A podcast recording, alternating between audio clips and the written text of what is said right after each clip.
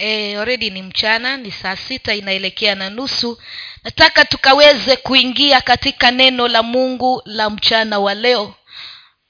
Kuna unajua kila mtu kuna vile mungu ambavyo amemuita. Mwingine ni mwalimu mwingine ni ni nani? Mwingine ni mchungaji. Sasa mimi nilijikuta mungu ameniita katika hali ya uinjilisti. Na wakati mwingine wakati okay kwetu ni mpeketoni. Nimekuja mahali hapa kilifi poleni sikusema I have been transferred to kilifi kikazi na ninamshukuru mungu kwa yote kwa sababu yeye ni mungu anayetenda vile ambavyo anataka.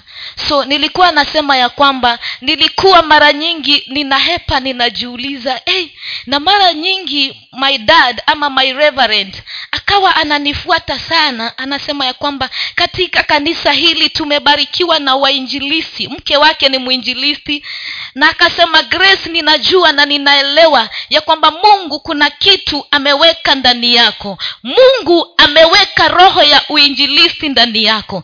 Sasa mimi wakati mmoja nikaanza kujiuliza na mimi nikienda madhabahuni nitasema nini? Nikawa ninamuomba mungu na kumlilia mungu na kumwambia mungu amjasta veso fanya na mimi vile upendavyo. Basi wakati mmoja nikajikuta ya kwamba nimepigiwa simu ananiambia grace on sunday wewe ndiye unahudumia kanisa. Nikasikia kunyenyekea na kumuuliza mungu maswali mengi lakini ninataka nikuambie ya kwamba kama kuna kitu mungu ameweka ndani yako kama kuna huduma ambayo mungu ameweka ndani yako huwezi kuhepa. Bwana asifiwi huwezi kuhepa kama jona. So nataka tuingie katika ujumbe wetu wa siku ya leo. Nataka kuongea juu ya kusimama kwa imani wakati wa dhoruba. Bwana asifiwe. Tuli tulihubiriwa asubuhi juu ya imani. Na tukaambiwa imani ni nini? Na masaa haya ninataka tuongee juu ya kusimama kwa imani wakati wa dhoruba. Unaweza jiuliza dhoruba ni nini? Dhoruba ni nini? Pengine wakati mwingine tunasema dhoruba ni yale mawimbi tunaonanga yakienda kwa ocean dhoruba ni mapito magumu ni mapito magumu ni mapito machungu ambayo wakati mwingine tunapitia katika maisha yetu. Dhoruba ni mapito ambayo yanakuta mtu wakati mwingine unajiuliza mungu wangu mahali mimi nimefika nitaweza kuinuka tena? Dhoruba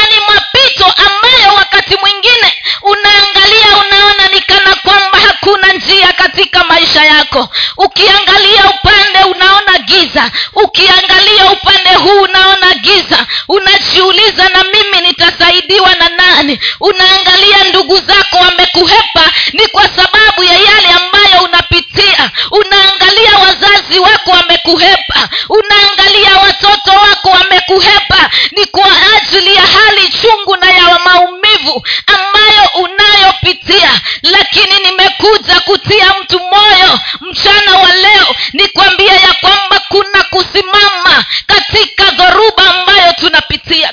maisha yetu. Bwana asifiwe.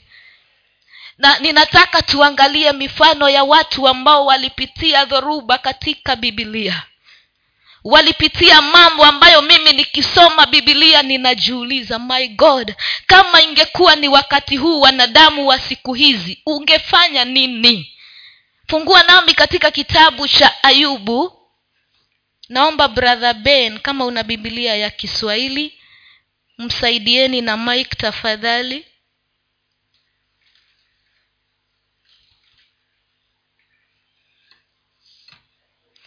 Ayubu mlango wa kwanza.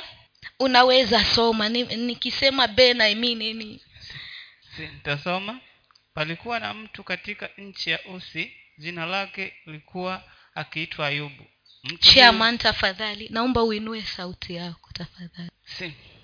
Palikuwa na mtu katika nchi ya usi jina lake lilikuwa aliitwa ayubu.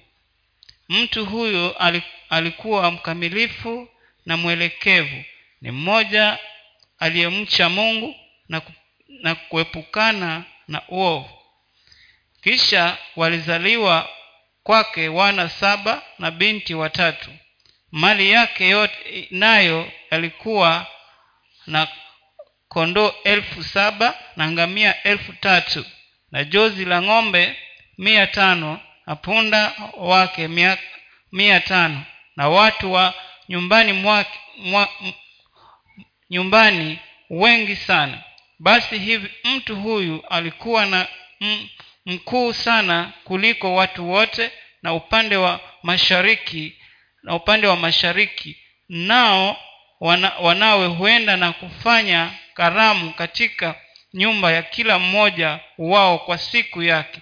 Nao wakatuma nao wakatuma na kuwaita mau, maumbu yao watatu ili waje kula na kunywa pamoja nao.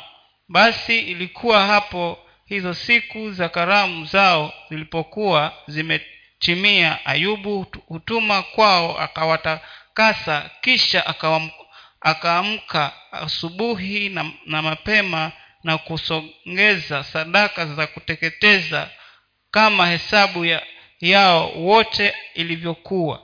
Kwani ayubu alisema yu, yamkini kwamba ha, hawa wanangu wamefanya dhambi na kumfu, kumkufuru mungu mioyo, mioyoni mwao.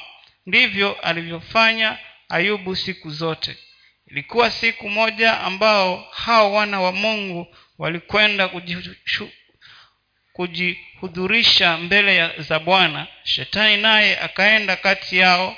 Bwana akamuuliza shetani umetoka wapi wewe? Ndipo shetani akamjibu bwana akasema natoka katika kuzunguka zunguka duniani na katika kutembea huku na humo kisha bwana akam- akamuuliza shetani je umemwangalia huyo mtumishi wangu ayubu? Kwa kuwa hapana mmoja aliye kama yeye duniani. Mtu mkamilifu na mwelekevu mwenye kumcha mungu na kuepukana na uovu. Ndipo shetani akamjibu bwana akasema je huyo ayubu yam- yu- yuwamcha mungu yamcha bwana bure? Wewe hukumzingira kwa ukigo pande zote pamoja na nyumba yake na vitu vyote alivyo navyo. Haleluya tukomee hapo. Bwana asifiwe. Ukijisomea katika kitabu cha ayubu hapo mwanzo kinaelezea vile ambavyo mungu anamjua na kumuelewa ayubu. Kinaelezea ya kwamba ayubu alikuwa ni mtu mcha mungu. Ayubu alikuwa ni mtu ambaye alikuwa na hofu ya mungu. Lakini kando na hayo hapa duniani wakati alikuwa chini ya jua mungu naye pia alikuwa amembariki. In alikuwa amemfanikisha katika ulimwengu mwingine. Alikuwa amemwinua katika kiwango kingine. Naye shetani naye akiangalia alikuwa anamwangalia ayubu na kuona vile ambavyo ayubu alivyo na moyo wa kumpenda mungu. Alikuwa anaona vile ayubu hawezi badilika kiimani hawezi tetemeka kiimani. Na kwa hivyo alikuwa anajua ya kwamba iko siku mimi nitaenda kwa mungu. Nimuulize ya kwamba je huyu mtumishi wako vipi? Na kwa hivyo mungu naye alikuwa vile amb- alikuwa anajua vile ambavyo akamjibu shetani. Bwana asifiwe. Lakini ninashukuru mungu ni kwa sababu ya msimamo wa ayubu. Maandiko inasema ya kwamba wakati ambapo tutaenda kwa haraka wakati ambapo ayubu aliletewa habari ya kwamba vitu vyake vyote vimeisha ya kwamba kila kitu ambacho kinachohitanishwa na yeye kimeisha ayubu hakuanza kumuuliza mungu maswali ukisoma bibilia wakati wote. Ayubu alikuwa anaenda mbele za bwana na kusema sikuja na kitu duniani na sitarudi na kitu. Jina la bwana libarikiwe. Bwana asifiwe. Wakati mwingine tukiwa katika chini ya jua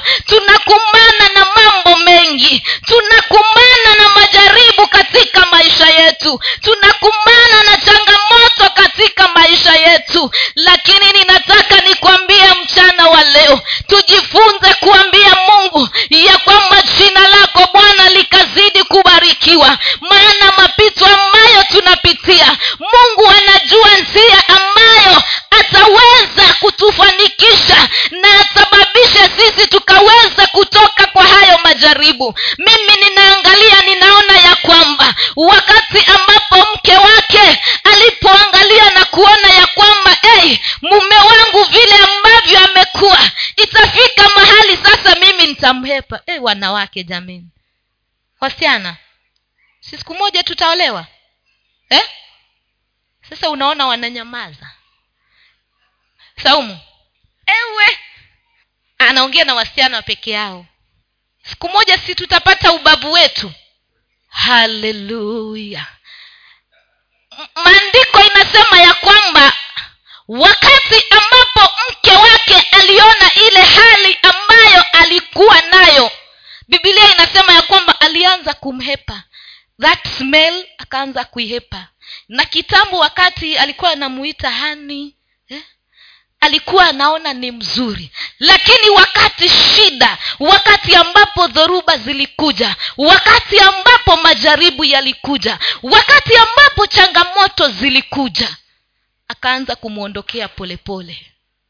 Ikiwa na maana ya kwamba imani ya ayubu ilikuwa juu. Bwana asifiwe ayubu alisimama na msimamo mmoja na kujua ya kwamba ingawaje vitu vyote vitaniondokea ingawaje kila kitu ambacho kinaitanishwa na mimi kitaniondokea lakini nitabaki na imani yangu moja ya kwamba ninajua ambaye aliyenipatia hizi vitu. Siku moja atakuja kuniinua tena. Siku moja atakuja kunifanyia njia. Haijalishi watu walimuona vipi? Haijalishi watu walimsemea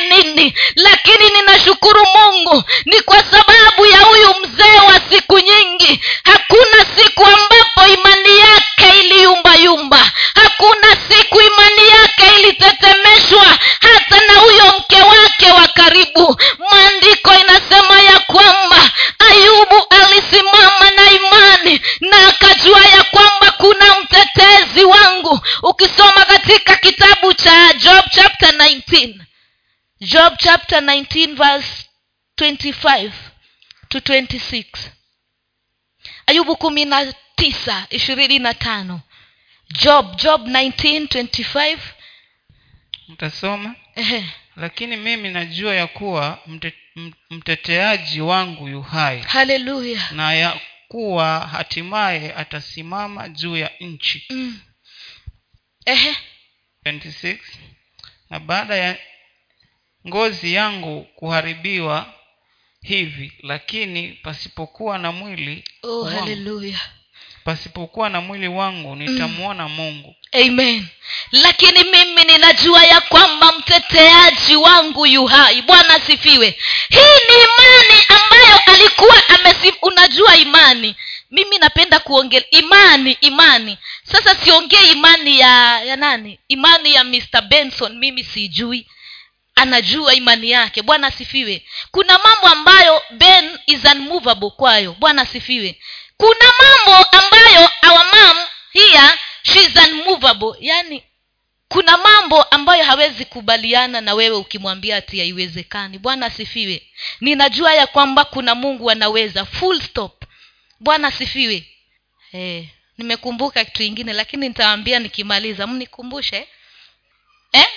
Ninasema ya kwamba ayubu alikuwa na msimamo ambayo ulikuwa unmovable. Akasema ya kwamba ninajua mimi mtetezi wangu yu hai na ijapo ngozi yangu itaisha ijapo vitu vyangu vitamalizika ijapo kila kitu ambacho kinaitanishwa na mimi kitaisha ninajua nitamuona mungu. Bwana sifiwe anajua yeye mwenyewe ya kwamba atamuona mungu. Laiti wa kristo wa siku hizi tuwe na imani kama ya ayubu. Huyu mtu hakuyumbayumbishwa na chochote. Huyu mtu hakutetemeshwa na chochote. Lakini jambo moja aliyojua ni ya kwamba imani yake katika mungu ni dhabiti bwana asifiwe najua katika maisha yako umepitia katika dhoruba umepitia katika changamoto nyingi umepitia katika magonjwa. Wakati mwingine wanakuangalia wanauliza na huyu atapona kweli? Lakini ni kwa sababu ya imani uliyo nayo. Wakati mwingine umepitia changamoto za kifedha wazazi. Saa zingine unakuta ya kwamba huna hata shilingi ya kupeleka watoto shuleni lakini bado umeweka imani yako kwa yesu kristo. Unasema i know my jehova jire will provide. Ninajua ya kwamba mungu ninayetumikia atapeana. Maana neno lake ni kweli na ni anasema ya kwamba yeye ni jehova jire maana ya jehova jire ni ya kwamba ni mungu anayepeana. Kwa hivyo ni kwa nini yeye asinipatie mimi ambaye ninaliamini jina lake? Kwa hivyo wakati mwingine tukiwa chini ya jua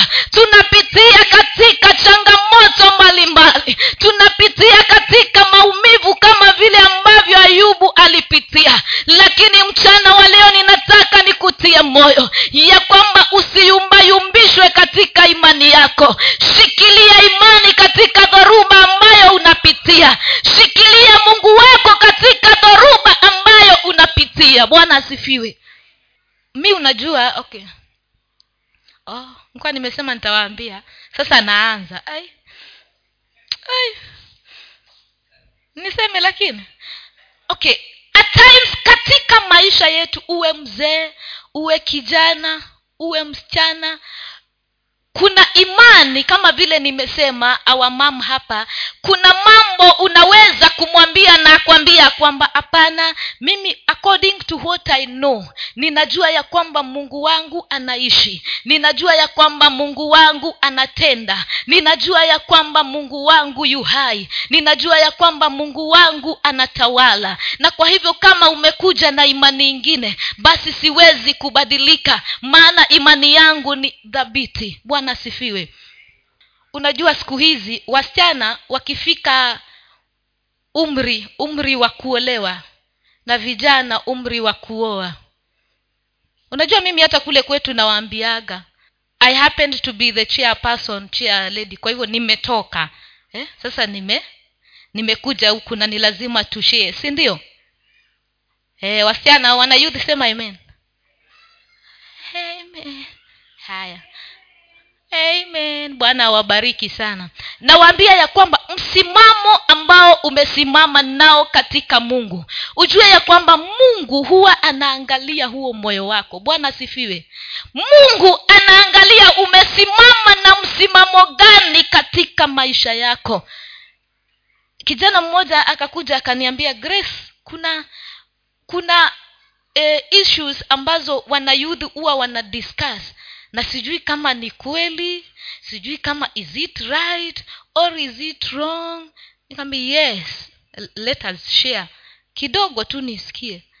Akaniambia ati siku hizi wanasema ya kwamba kijana hawezi muoa msichana kama hajamjua kimwili. Bwana atusaidie bwana atuhurumie nikamwambia ya kwamba that is demonic. That is what?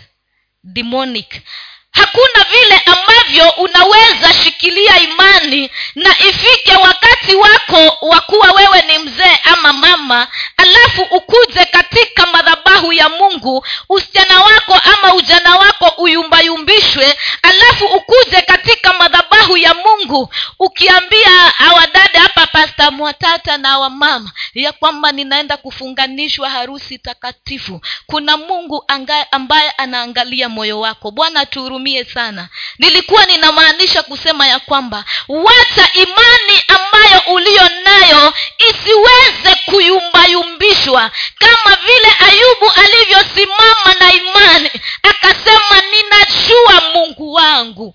Eh, tasababisha niongee kikuyu. Nejoe gai wakwa. Yani gai ore yajowe ni yani mungu ambaye mimi ninajua. Mungu ambaye mimi ninaamini. Bwana asifiwe. Na wakati ambapo mungu aliona imani ya huyu mzee kuna kitu ambacho mungu alifanya ili kwamba sifa na utukufu zikaweze kumrudia mungu mwenyewe. Bwana asifiwe. Baada ya kila kitu kumwondokea baada ya majirani kumcheka baada ya mke wake wa karibu kumtenga kuna kitu ambacho mungu alifanya. Bwana asifiwe. The latter life of job mwisho wa ayubu ninajua umesoma lakini bibilia inasema ya kwamba mwisho wa ayubu ulikuwa mwisho wa kutamanika ulikuwa mwisho wa baraka ulikuwa ni mwisho wa kupendeza ulikuwa ni mwisho wa kuinuliwa to another glorious level. Ni kwa sababu alisimama hakukubali kuyumbayumbishwa. Bwana asifiwe laiti mtu akubali kusimama na imani dhabiti katika ulimwengu tulioko. Tunajua ya kwamba generation hii imetupotoka.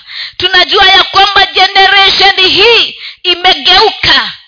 Wanataka kuenenda vile ambavyo wanataka. Wanataka kuishi vile amba wanataka kuvaa vile ambavyo wanataka. Lakini mungu atusaidie katika imani ambayo mungu aliyoweka ndani yetu. Kile ambacho mungu alianzisha ndani yetu wacha akaweze kukikamilisha. Bwana asifiwe.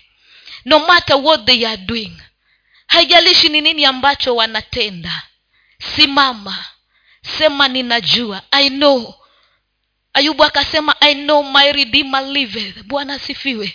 Ah, mimi ninajua i personally hakujumuisha mke wake. Just imagine asante. Just imagine wanaishi kwa pamoja. Wanaishi nyumba moja. Wanashare everything together. Lakini kuna wakati ilifika. Akasema ano na alipoambiwa mtukane mungu bado alisema i alifunga masikio ya kusikia mambo ambayo haikuwa na msingi katika maisha yake akawaambia ninajua. Mtetezi wangu mimi yu hai. Mtetezi wangu anaishi. Mtetezi wangu anakuja. Hata baada ya kupitia haya yote he's coming, he's coming. na alikuja katika wakati wake. Bwana asifiwe.